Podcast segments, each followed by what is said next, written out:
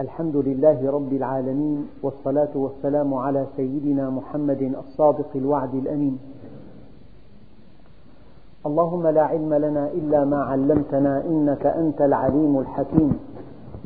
اللهم علمنا ما ينفعنا وانفعنا بما علمتنا وزدنا علما. وأرنا الحق حقا وارزقنا اتباعه. وأرنا الباطل باطلا وارزقنا اجتنابه.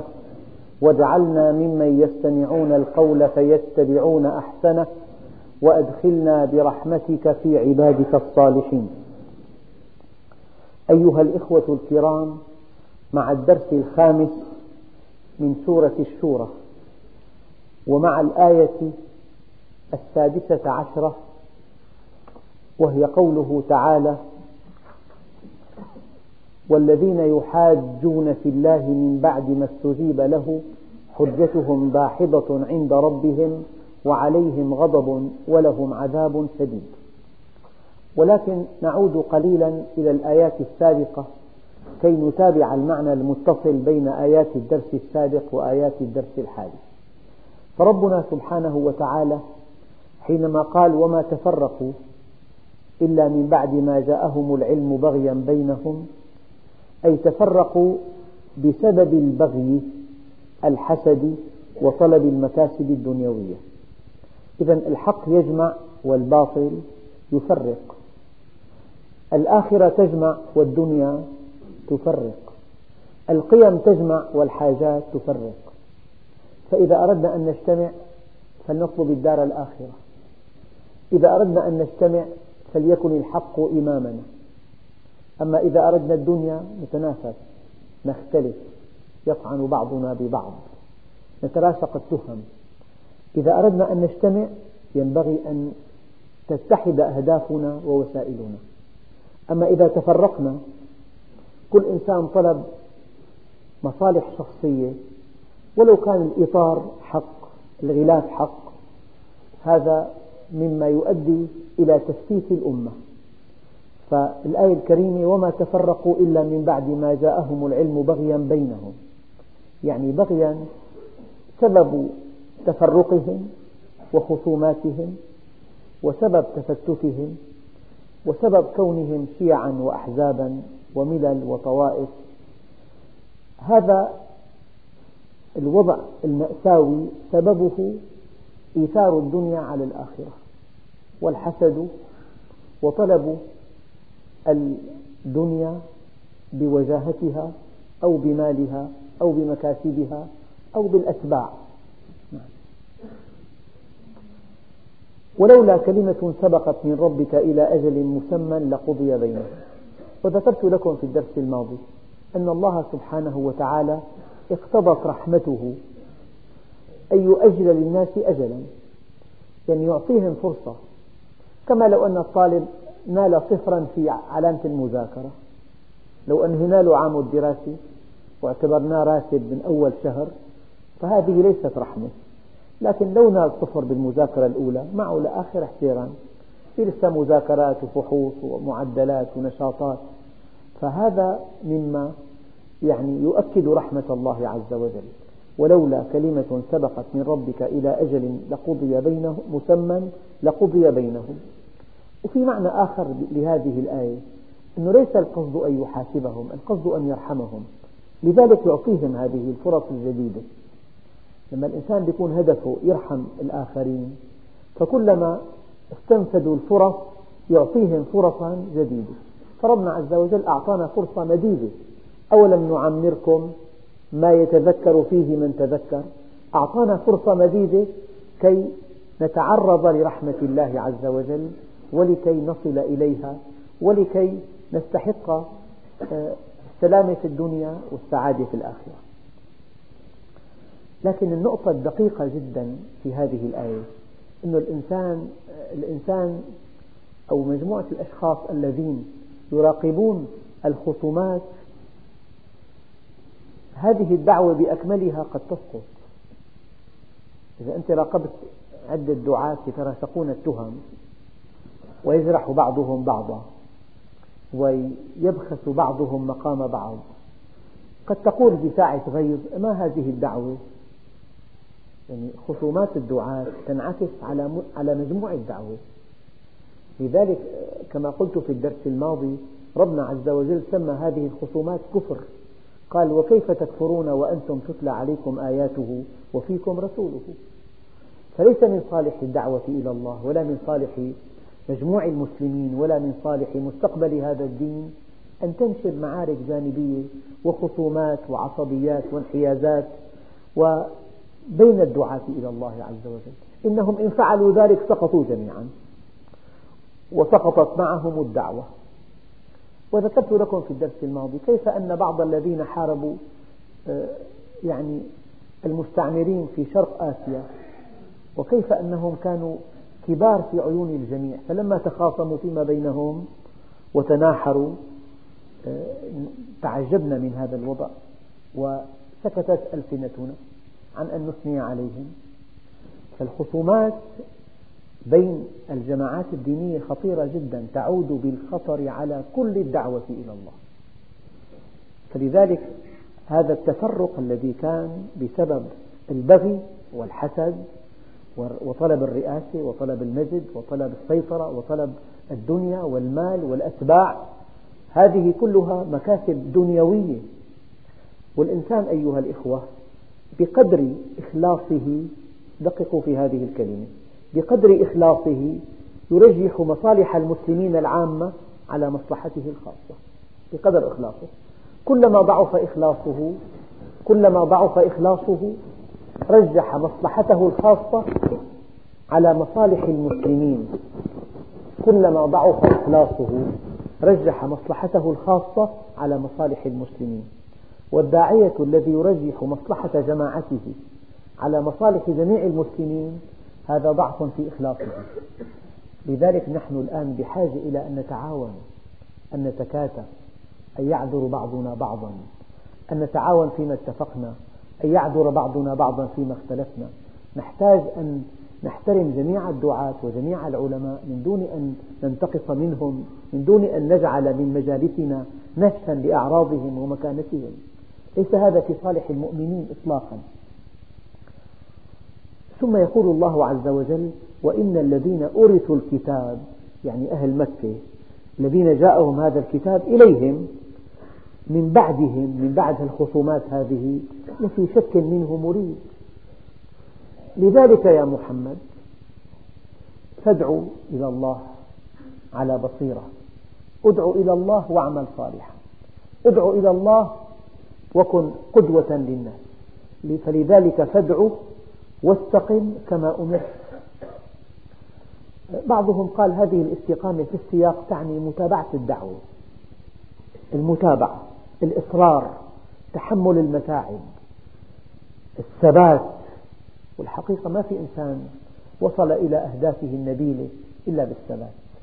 والله عز وجل يقول أحسب الذين أحسب الناس أن يتركوا أن يقولوا آمنا وهم لا يفتنون. الله عز وجل يضع عقبات ليمتحن, ليمتحن المؤمنين. منهم من يتجاوز هذه العقبات ومنهم من يسقط. هذه العقبات يضعها الله سبحانه وتعالى ليمتحن المؤمنين يمتحن صبرهم وصدقهم وثباتهم وإصرارهم على طلب الآخرة. فلذلك فادعوا لذلك يعني وأنا والله أقول هذا الكلام وأتهيب أن يفهم على غير ما أردت. ما من نشاط إنساني يتذبذب بين أن يكون أخطر عمل على الإطلاق وبين أن يكون أتفه عمل كالدعوة إلى الله. إذا رافق صدق وإخلاص وتطبيق والتزام فهي أخطر عمل على الإطلاق. يعني إذا دعوت إلى الله وأنت صادق ومخلص ما من إنسان يرقى إليك. لقوله تعالى ومن أحسن قولا ممن دعا إلى الله. وعمل صالحا وقال إنني من المسلمين. ما في إنسان أعظم من ذلك؟ لكن دعا إلى الله وعمل صالحا. دعا إلى الله وكان قدوة. دعا إلى الله وكان أسوة. دعا إلى الله وكان مثلا أعلى. دعا إلى الله والتزم الأمر والنهي. دعا إلى الله وكان سباقا إلى ما يدعو إليه. وكنت أقول لكم دائما هذا الدعاء الذي يقسم الظهر. اللهم إني أعوذ بك أن يكون أحد أسعد بما علمتني مني إنسان تدعو إلى الله تبين له آية تشرحها تحللها تبينها يصغي يصدق يطبق يتألق يرقى وأنت بأرضك قاعد يعني أشقى إنسان عالم دخل الناس بعلمه الجنة ودخل هو بعلمه النار. هذا أشقى إنسان. لذلك من أراد أن يصف وجوه الناس إليه فليتجهز إلى النار. من أراد بالعلم أن يماري العلماء أو يجادل السفهاء أو يصرف وجوه الناس إليه فليتجهز إلى النار. إذا فلذلك يا محمد بهذا التمزق والتشرذم والتبعثر بهذه الدعوة الساقطة في نظر المنقطعين عن الله عز وجل لأن أصحابها تراشقوا التهم وتنافسوا تنافسوا الدنيا وتدافعوا إليها وطعن بعضهم ببعض. لهذا فادعوا فلذلك فادعوا واستقم كما أمرت ولا تتبع أهواءهم. يعني أنت دائما بين أن تتبع العقل المتوافق مع الشرع وبين أن تتبع الهوى المتوافق مع الشهوة. فيا أنت رحماني يا شيطاني يا رباني يا شهواني يا تتحرك بما يمليه عليك العقل والشرع أو بما يمليه عليك الهوى والشهوات.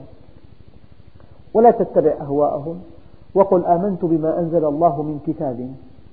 أما كلمة من كتاب هذه كلمة في هذه الآية تؤلف القلوب. يعني كتاب نكرة يعني كل الكتب السماوية كما أنزلت حق وكلها تلتقي مع بعضها بعضا كلها من مشكاة واحدة ولهدف نبيل واحد كلها آه، من عند الله عز وجل. فلذلك فادع واستقم كما أمرت ولا تتبع أهواءهم وقل آمنت بما أنزل الله من كتاب. يعني الإنجيل كما أنزله الله على العين والرأس. والتوراة كما أنزلها الله على العين والرأس والقرآن كما أنزله الله على العين والرأس. وقل آمنت بما أنزل الله من كتاب وأمرت لأعدل بينكم. يقول يا أهل الكتاب تعالوا إلى كلمة سواء بيننا وبينكم ألا نعبد إلا الله ولا يتخذ بعضنا بعضا أربابا من دون الله؟ ممكن نأخذ القواسم المشتركة في الأديان كلها. إذا آمنا بإله واحد وآمنا بأن الخلق عباده وأن على كل من, من عرف الله أن يستقيم على أمره وأن يحسن إلى عباده. هذا قاسم مشترك بين الأديان كلها فالنبي عليه الصلاة والسلام أمر أن يعدل بين الأديان. لذلك لو أن أهل الكتاب أيقنوا أن هذا القرآن من عند الله وأن هذا الإنسان رسول الله ينبغي أن يؤمنوا به وأن, وأن يتابعوه وأن يعاونوه. الله ربنا وربكم. هذا الشعور أن الإله الذي أكرم الصحابة الكرام هو نفسه ربنا. الإله واحد الذي أنزل هذا القرآن موجود الآن موجود معنا أينما كنا. ما اختلف شيء يعني. الزمان تغير المكان تغير. بس الله هو هو. كتابه هو هو. المبادئ هي هي. القيم هي هي فنحن إذا آمنا بوحدة آمنا بأن الله سبحانه وتعالى واحد وكتابه واحد ورسوله واحد وعباده كلهم عنده سواء يتفاضلون بطاعتهم له. انتهى الأمر. هذا هذه الفكرة التي تقول أنه نحن بآخر زمان صعب أن نصير فرص التفوق موجودة في كل زمان. الفرص واحد. قلت قبل قليل أن الإنسان في عنده مملكتين بيته وعمله. بيتمكن يضبط جوارحه هاي بيده. بيتمكن يضبط لسانه يضبط بصره يضبط سمعه يضبط دخله يضبط إنفاقه يضبط بيته يضبط عمله. هذا الذي في قدرته. وإله موجود سميع بصير. ربنا وربكم الله ربنا وربكم يعني أعجب ما يعجب الإنسان. هذه الخصومات بين جماعات الأديان. لأنه على باطل لأنه لما يتحرف الدين ويتغير ويدخل فيه ما ليس منه. طبعا بقى يصطدم مع الدين الآخر. من هنا تأتي المشكلات أما لو عادوا جميعا إلى أصل دينهم وإلى أصل توراتهم وإلى أصل إنجيلهم وعدنا إلى روح قرآننا وعرفنا ربنا سبحانه وتعالى التقينا يعني الله عز وجل لا يرضي هذه الخصومات وهذه الحروب وتلك الأحقاد البشرية تئن الآن إن كان في آسيا وإن كان في أوروبا كما تسمعون بأي مكان الأحقاد الدينية والخصومات والحروب الطاحنة هل هذا هل هذا يرضي الله عز وجل؟ لا يرضي الله. إذا وقل آمنت بما أنزل الله من كتاب. جاءت كلمة كتاب نكرة لتؤكد أن كل الكتب السماوية من عند الله وأنها كلها وأنها كلها في الأصل حق من عند الله. لكن ما طرأ على بعضها من تغيير وتبديل وتزوير وتحريف طبعا عندئذ اصطدمت مع القرآن الكريم. ثم يقول الله عز وجل لنا أعمالنا ولكم أعمالكم. كل واحد له عمله. وهي كلمة دقيقة جدا. أنت تعرف عملك. في عمل مبني على الاحتيال. في عمل مبني على الغش. في عمل مبني على إيذاء الآخرين. في إنسان يصلح إنسان يفسد. إنسان يقدم إنسان يأخذ. إنسان يحسن إنسان يعتدي. فكل إنسان له عمل. وأسعد شيء. أسعد إنسان من كان عمله وفق الكتاب والسنة.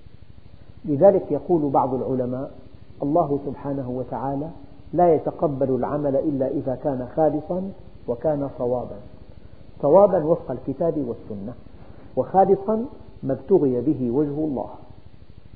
كل واحد منا يحاسب نفسه حساب دقيق ونحن في رمضان. عملي مطابق للكتاب والسنة في عدوان في بغي في أكل أموال الناس بالباطل بكسب المال. يعني في حديث شريف يقول عليه الصلاة والسلام يا سعد أطب مطعمك تكن مستجاب الدعوة. ما رأيت كلمة جامعة مانعة موجزة يعني مفعمة بالمعاني التفصيلية. كيف يكون طعامك طيبا؟ إذا كان ثمنه حلالا. وكيف يكون الثمن حلالا؟ إذا كان الدخل حلالا. وكيف يكون الدخل حلالا؟ إذا كان حرفتك تنضبط بها تماما بما أمر الله. إذا في غش معناها جزء من مالك حرام. بعت الحاجة على أنها مستوردة هي وطنية. طبعا أخذ سعر غالي. بس صار جزء من مالك حرام. اشتريت به طعاما الطعام غير طيب صار. لما الطعام غير طيب لست مستجاب الدعوة. لذلك مليار ومئتين مليون إنسان يدعو الله عز وجل وأمرهم ليس بيدهم. يقول العبد يا رب يا رب ومطعمه حرام ومشربه حرام وغذي بالحرام فأنى يستجاب له.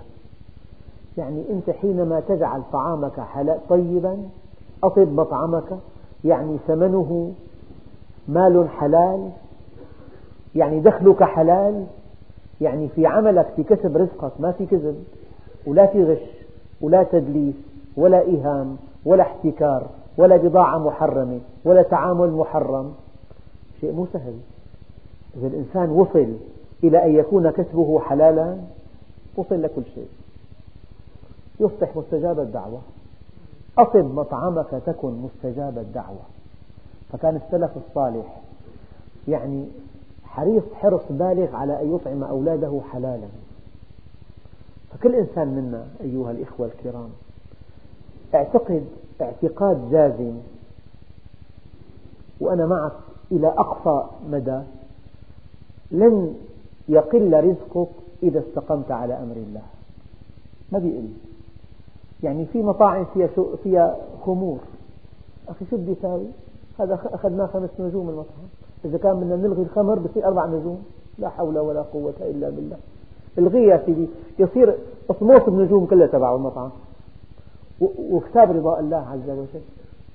فلما الإنسان بيكون في بدخله مشكلة أو بيتعامل ببضاعة محرمة يا أخوان.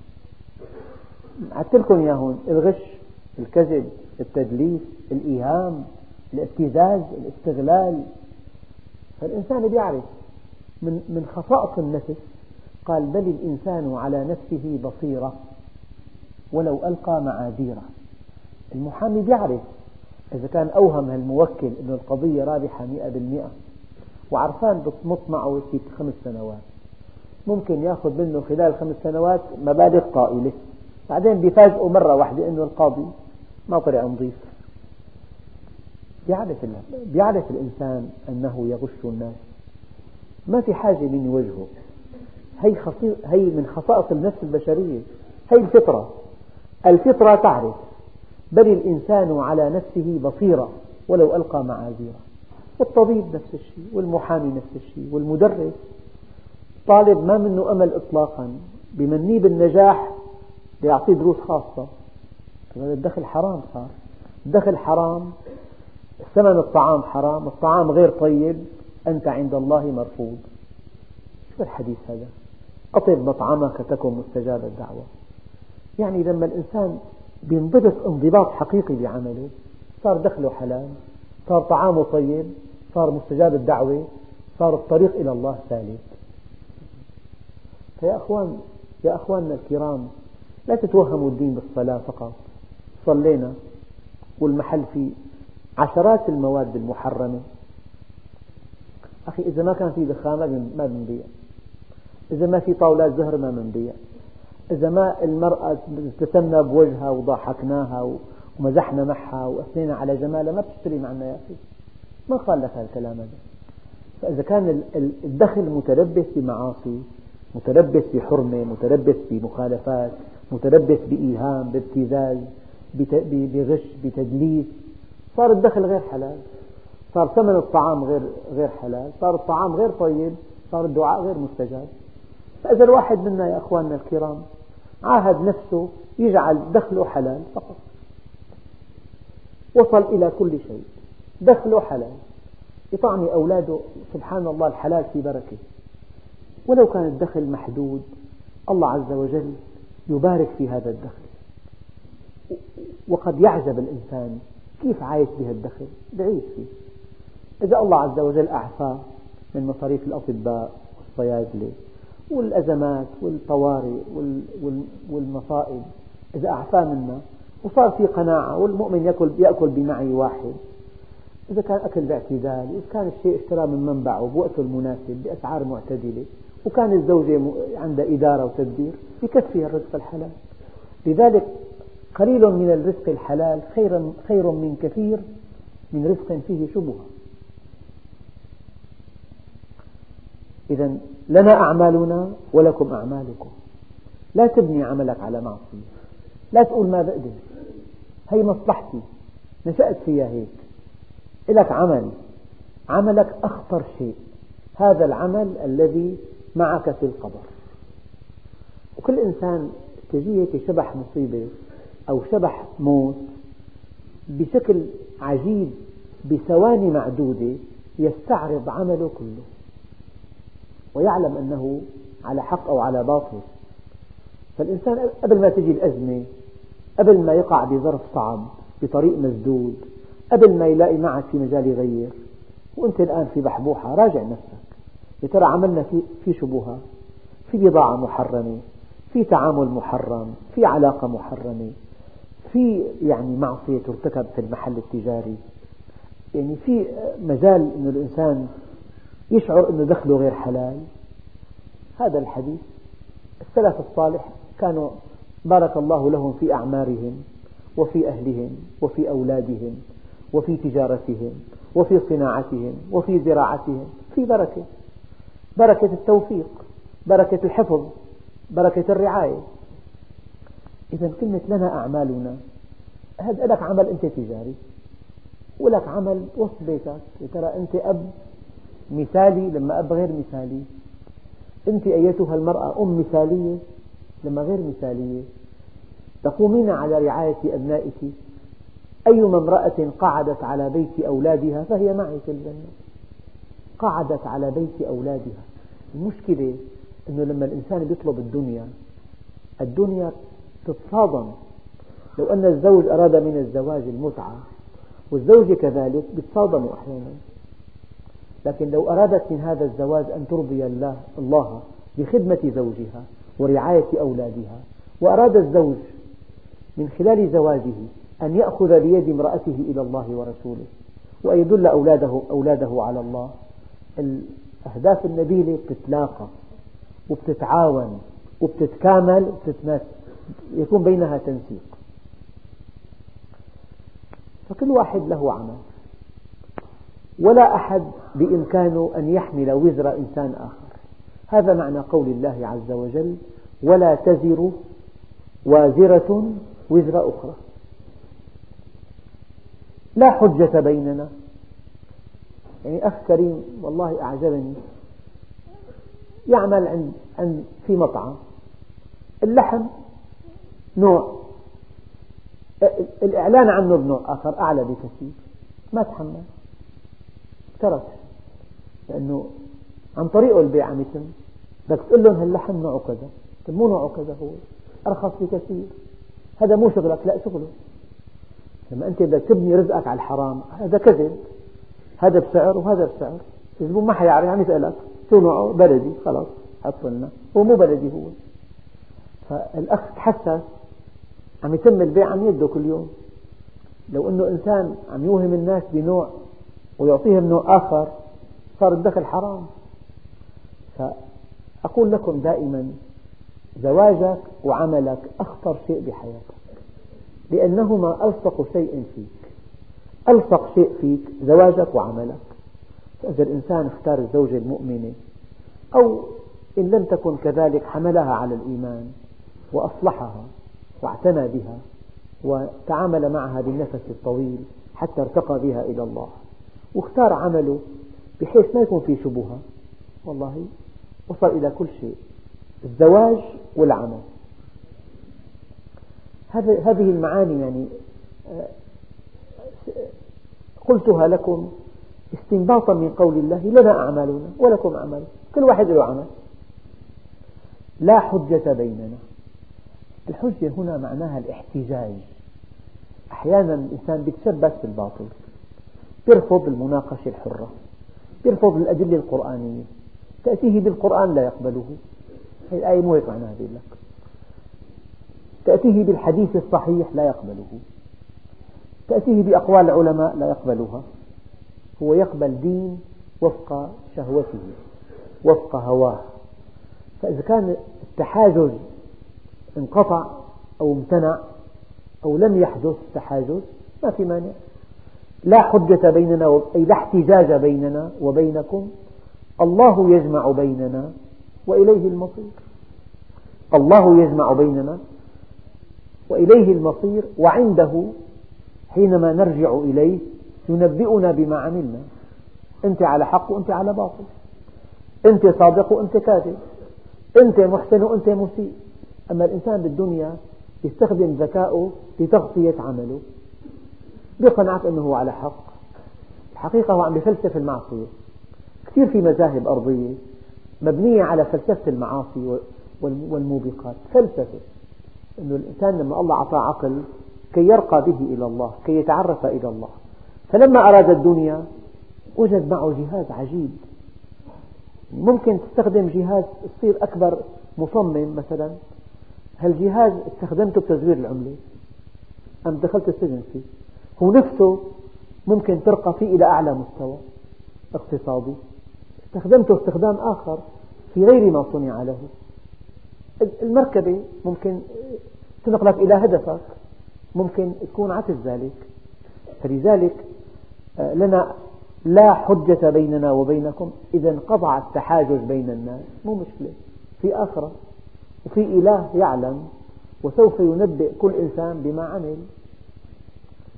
الله يجمع بيننا وإليه المصير. العلماء قالوا هذه الآية فيها عشر, عشر قضايا. فلذلك فادعوا. واستقم كما أمرت ولا تتبع أهواءهم. وقل آمنت بما أنزل الله من كتاب. وأمرت لأعدل بينكم. الله ربنا وربكم. لنا أعمالنا ولكم أعمالكم. لا حجة بيننا وبينكم. الله يجمع بيننا وإليه المصير. من الآيات النادرة. عشر قضايا في الآية. أحيانا الإنسان لما يناقش أهل الدنيا وقد يكون مؤمنا عالي الإيمان أحيانا يعجز عن مناقشتهم. لا لأنه ضعيف الحجة بل لأن ليس بينه وبين الطرف الآخر لغة مشتركة. يعني أنت مؤمن بالآخرة والآخر خارج حسابه. طبعا ما بيتناقشوا.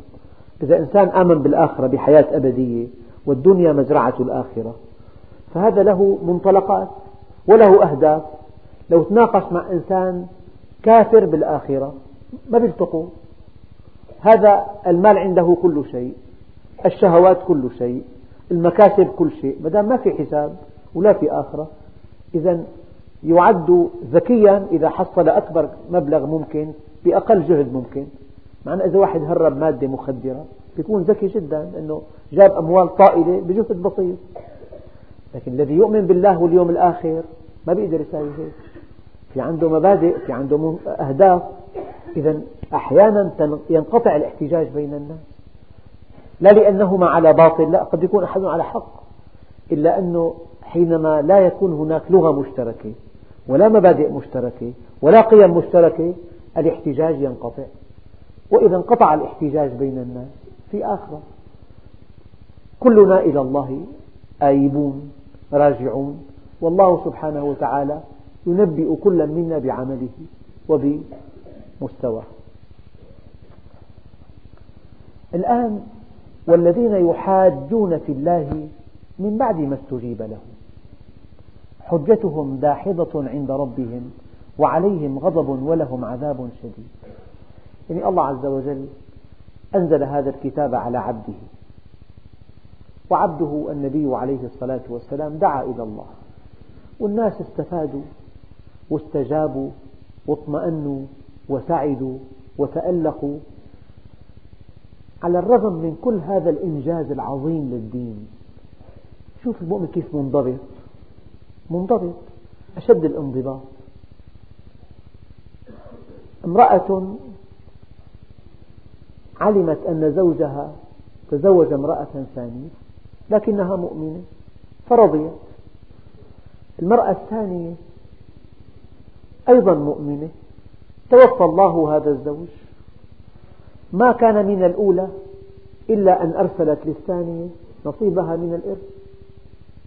فقالت لها الثاني لقد طلقني قبل أن يموت. ليس هذا من حقه. يعني شيء لا يصدق. أن إنسان يقف عند الحدود بهذه الدقة هذا المؤمن. هذا مطبق في كل في كل نواحي الحياة في البيع والشراء في التجارة في التعامل. إذا والذين يحاجون في الله من بعد ما استجيب له لما الإنسان استجاب لله صار إنسان كامل تثق بأمانته تثق بكلامه صادق تثق بإخلاصه مخلص. تثق بعفافه تثق بإنصافه منصف على عفيف على أمين على صادق. تثق بإحسانه محسن تثق بإنكاره لذاته. الشخصية الفذة التي صنعها الدين بعد هذا الإنجاز الضخم تحاجج في هذا الدين وتحاول أن تثبت العكس وأنه الدين عبارة عن خرافة. وأنه شعور بالضعف عند بعض الناس. كلام غير معقول. والذين يحاجون في الله من بعد ما استجيب له. يعني الله عز وجل الناس استجابوا وطبقوا وسعدوا وتألقوا وارتقوا. يعني شوف مجتمع المؤمنين. ما في كذب ما في تدليس ما في غش ما في آه، يعني خداع ما في أعمال منحطة ما في قذارة. ما في على الأعراض عدوان في عفة بالغة.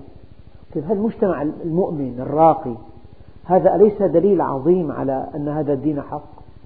يعني كان أنت جامعة ما شفتها لكن شفت خريجي الجامعة لقيت علم ما بعده علم أخلاق انضباطية روح موضوعية اندفاع إلى خدمة الناس إنصاف اعتدال في الأجور. شو الجامعة يا أخي؟ دليل الجامعة التي خرجت هؤلاء. فأنت لو, لو الجامعة لم ترها ولم تدخل إليها لكن أنت أمام نماذج من خريجيها. فهذا الدين يقدم نماذج والله أخ لي رسالة مرة. قال لي عشرين مليون ليرة.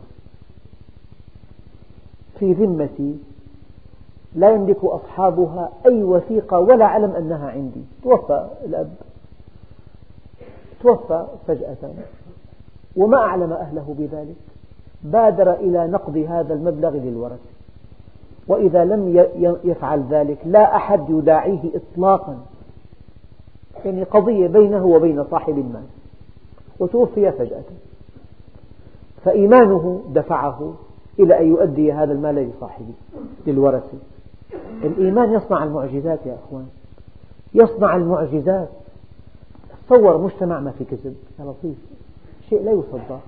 مجتمع ما في كذب أبدا. ما في انحراف ما في خيانة ما في عدوان في إنصاف في رحمة. لكنا في حياة غير هذه الحياة. نحن أيام مجتمع صغير تلاقي فيه قيم الإنسان يرتاح يسعد يطمئن. هل إذا أخ مثلا ذهب لعند أخوه له مصلحة. كله طمأنينة أنه حينصحه وما حيغشه وما حيزيد بالسعر عليه.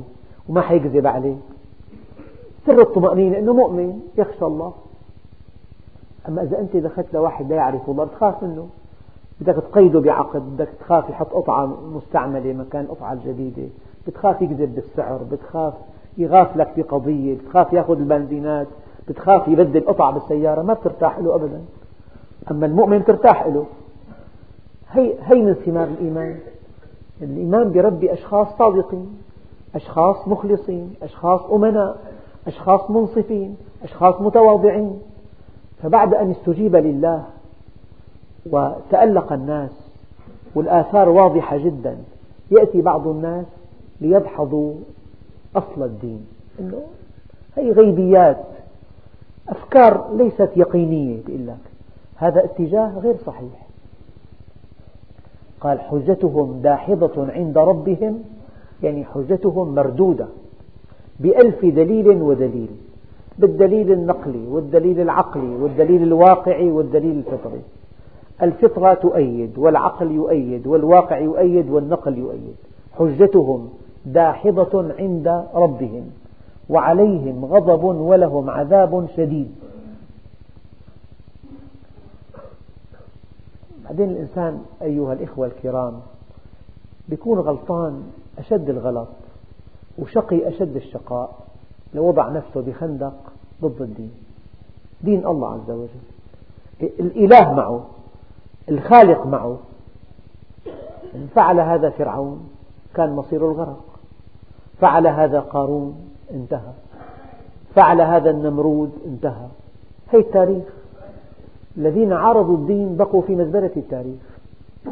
فأنت بطولتك أن تكون في خندق المؤمنين داعما لهم معينا إياهم مصدقا لهم. يعني الإنسان أخطر شيء لما يأخذ موقف معادي للدين أو معادي لمن يعني سمح الله لهم أن يكونوا دعاة في هذا الدين. طبعا هم غير معصومين لكن مو لازم نحن نشرحهم لازم نحن نعينهم نشجعهم. يعني نغض البصر عن بعض الهفوات حتى الحق يتقدم. يا أخوان في نقطة دقيقة جدا. هذا الباطل عم يتمدد بحكم طبيعة الحياة. الحياة حركة الحياة الحياة حركة. وكل إنسان يحب ينمي اتجاهه. فإذا الباطل تنامى عم يتنامى والحق ما تنامى بيتحاصر الحق. إذا التواصي بالحق سبب لبقاء الحق. قضية وجود. نكون أو لا نكون.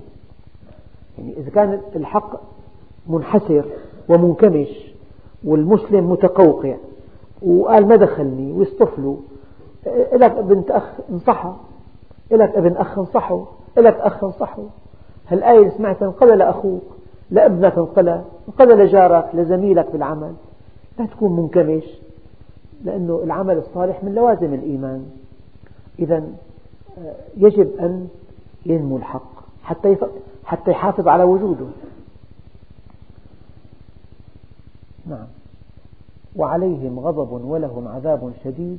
الآن الله الذي أنزل الكتاب بالحق والميزان. بعضهم قال الميزان هو العدل. يعني في بالقرآن الكريم مبادئ للعدل مبادئ كثيرة. في تشريع الزواج تشريع الطلاق تشريع التعامل البيع والشراء تشريعات كثيرة في القرآن. هذه التشريعات هي في الأصل مبادئ للعدل ومبادئ العدل هي الميزان. هذا تفسير. في تفسير آخر الميزان هو العقل. ممكن نزين فيه الأمور. ربنا عز وجل جعل القرآن مع العقل متكاملان وجعل الكون مع العقل متكاملان. في آية أخرى والسماء رفعها ووضع الميزان. وهي الآية الثانية تنتهي ما في غيرهم الله الذي أنزل الكتاب بالحق والميزان. يعني ما قيمة الكون من دون عقل؟ العقل قوة إدراكية. طيب ما قيمة العقل من دون كون؟ يتكاملوا ما قيمة هذا الكتاب من دون قوة إدراكية عند الإنسان؟ الله قال مثل الذين حملوا التوراة ثم لم يحملوها. كمثل الحمار يحمل أسفارا إذا كان مخلوق ما عنده قوة إدراكية هل ينفعه هذا الكتاب؟ لا ينفعه. إذا من لوازم هذا الكتاب يكون الله عز وجل أعطانا قوة إدراكية ندرك ما فيه من مبادئ من تصورات من قواعد من أوامر من نواهي من حكم. إذا الميزان هنا إما أنه مبادئ العدل التي جاء بها القرآن والتي تحكم بين الناس بالعدل وإما أن هذا العقل الذي لولاه لما كان لكلام الله من معنى بالعقل ندرك كلام الله. فالعقل وكلام الله متكاملان. كما أن الكون والعقل متكاملان. لا نفع لأحدهما من دون الآخر. وما يدريك لعل الساعة قريب. الساعة كما قال بعض المفسرين يوم القيامة يعني يوم البعث. لماذا هي قريب؟ الإنسان لما يتحرك وصل معناته كان دخل أول جامعة أخذ ليسانس لسه بأول خلص أخذ ليسانس. ما دام دخل مشي. أربع سنوات تمضي كلمح البصر. ما دام القطار انطلق وصل. لسه ما وصل خلص وصل. ما دام انطلق مشي. هذا معنى كل متوقع آت كل آت قريب. وما يدريك لعل الساعة قريب. هلا كم رمضان نحن؟ الله أكرمنا. من رمضان لا رمضان لا رمضان لا رمضان.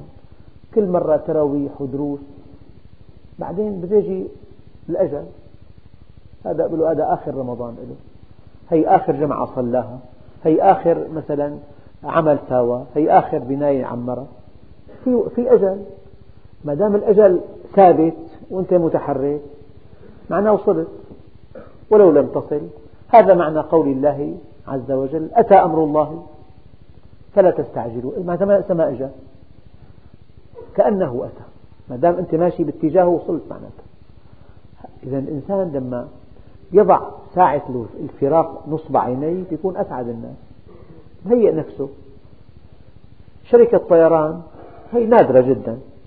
تقول لك الإقلاع في ساعة نخبرك عنها فجأة بالهاتف بين 12 ظهرا و 12 ثاني يوم الظهر. 24 ساعة. فإذا كان أنت معك دقيقة بس تطلع من بيتك تركب السيارة تكون بالمطار وبأي لحظة بيخبروك ضمن 24 ساعة. أليس من العقل أن تهيئ نفسك من أول ساعة. من أول ساعة. هال 24 ساعة بأي لحظة بيخبروك وما معك وقت ولا بينتظروا معناها الحكمة تقول يجب أن تهيئ نفسك من أول لحظة. بأي لحظة خبروك أنت جاهز. والموت كذلك. الموت لا ينتظر. ترى مصفي حساباتك علاقاتك. في علاقات علاقات شركة علاقات زمام علاقات. في شيء مو واضح عمل وصية. الأمور كلها واضحة. في شيء مو إلك كاتبه باسمك ومو إلك مثلا. هذا كله الإنسان بده ينتبه له. وما يدريك لعل الساعة قريب. الذين يكفرون بها يستعجل بها الذين لا يؤمنون بها. استخفافا. أنت يا سيدنا؟ أكثر الناس يسألون عنها استخفافا. والذين آمنوا مشفقون منها. لو تقرأ تاريخ الصحابة تجد العجب العجاب أنه إنسان يخاف هذا الخوف سيدنا عمر. ليت أم عمر لم تلد عمر. ليتها كانت عقيمة.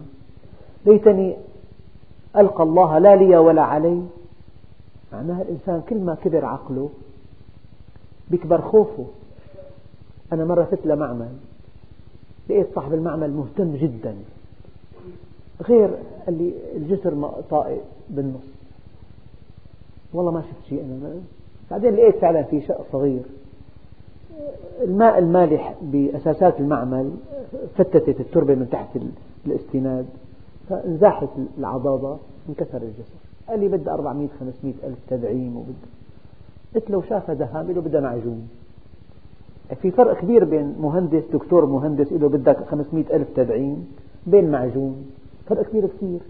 فكل ما الإنسان علمه ازداد بيزداد خوفه. إذا الطبيب أيام بيكون في أمراض خطيرة بس ما لها أعراض ممكن تظهر بالتحليل. يتغير لون الطبيب. ما في شيء ما ما فيني شيء. ما في شيء لكن هذا الجاهل أما العالم بيعرف شو فيه. فكأنه الخوف بيتناسب مع العلم. كل ما ازداد علمك بيزداد خوفك. وكل ما قل العلم إيه شو صار؟ بيقول لك كلمات الاستخفاف واللامبالاة دليل الجهل. في قدوم على الله عز وجل. والله كل كلمة والله وهذا إيماني. كل كلمة وكل نظرة وكل ابتسامة. وكل مبلغ بتقبضه منين قبضته؟ وكل مبلغ تدفعه لمين دفعته؟ ليش دفعته؟ ما هي النية؟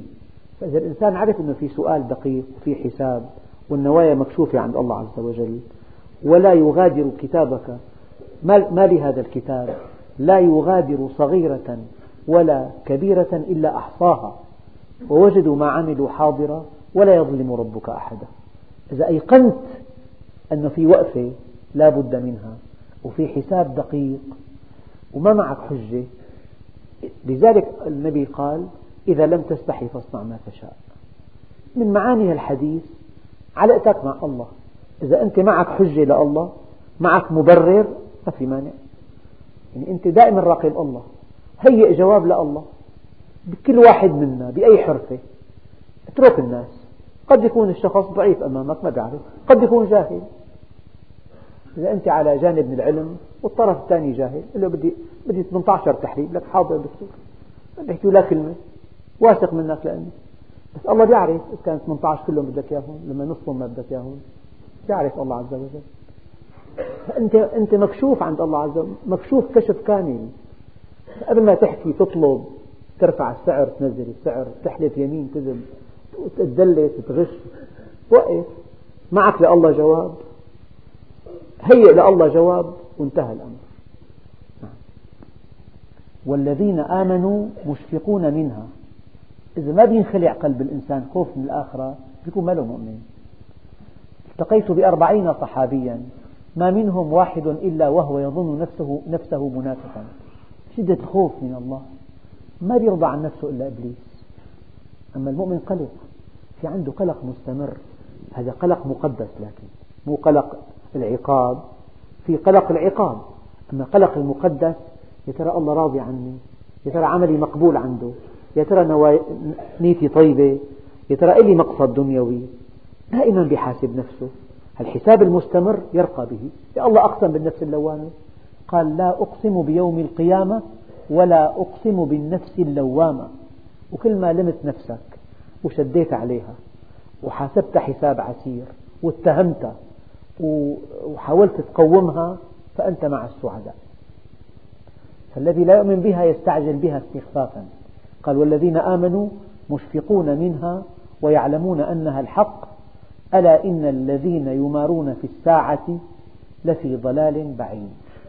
يعني إذا الإنسان ما دخل الآخرة في حساباته اليومية كل واحد منا مدخل بحساباته أشياء كثيرة.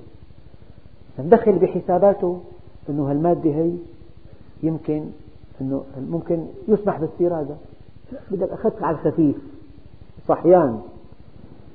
تلاقي التاجر كل القضايا واضحة بذهنه.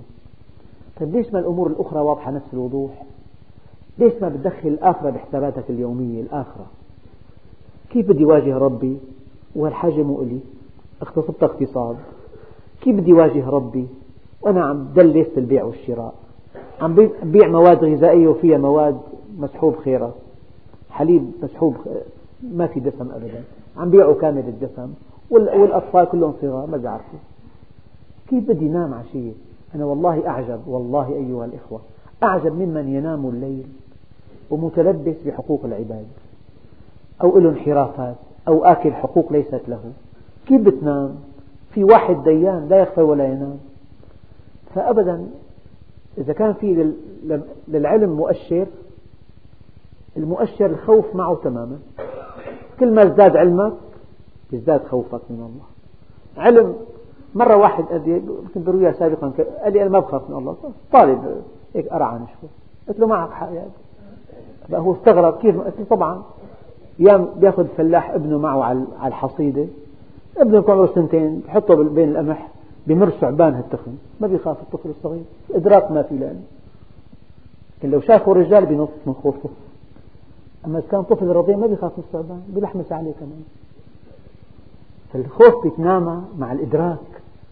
الأيام الطبيب بيعرف الجراثيم الأيام بيعرف شو مضاعفات شيء غير مقصود رأسا بيغسل بيعتني. قد مو شايف حالات مرضية وإمكانات وعدوى وأمراض. فأبدا بيتنامى الخوف مع العلم. فالعلم هو مفتاح كل شيء. وقل ربي زدني علما. إذا أردت الدنيا فعليك بالعلم. إذا أردت الآخرة فعليك بالعلم. إذا أردتهما معا فعليك بالعلم. والعلم لا يعطيك بعضه إلا إذا أعطيته كلك. فإذا أعطيته بعضك لم يعطيك شيئا. يعني الآية دقيقة. الذي يستخف بها غير مؤمن والمؤمن مشفق منها. ويعلمون أنها الحق.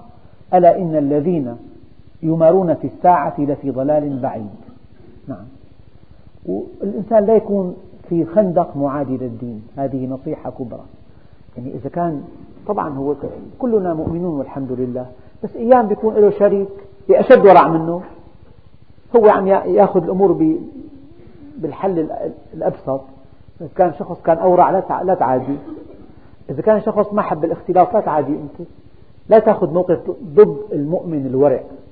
وفي درس آخر إن شاء الله تعالى ندخل في قوله تعالى الله لطيف بعباده يرزق من يشاء وهو القوي العزيز والحمد لله رب العالمين. بسم الله الرحمن الرحيم الحمد لله رب العالمين والصلاة والسلام على سيدنا محمد الصادق الوعد الأمين. اللهم أعطنا ولا تحرمنا وأكرمنا ولا تهنا أعنا على دوام ذكرك وشكرك وحسن عبادتك. وارزقنا الشوق إلى لقائك ولذة النظر إلى وجهك الكريم. وصلى الله على سيدنا محمد النبي الأمي وعلى آله وصحبه وسلم. والحمد لله رب العالمين. الفاتحة.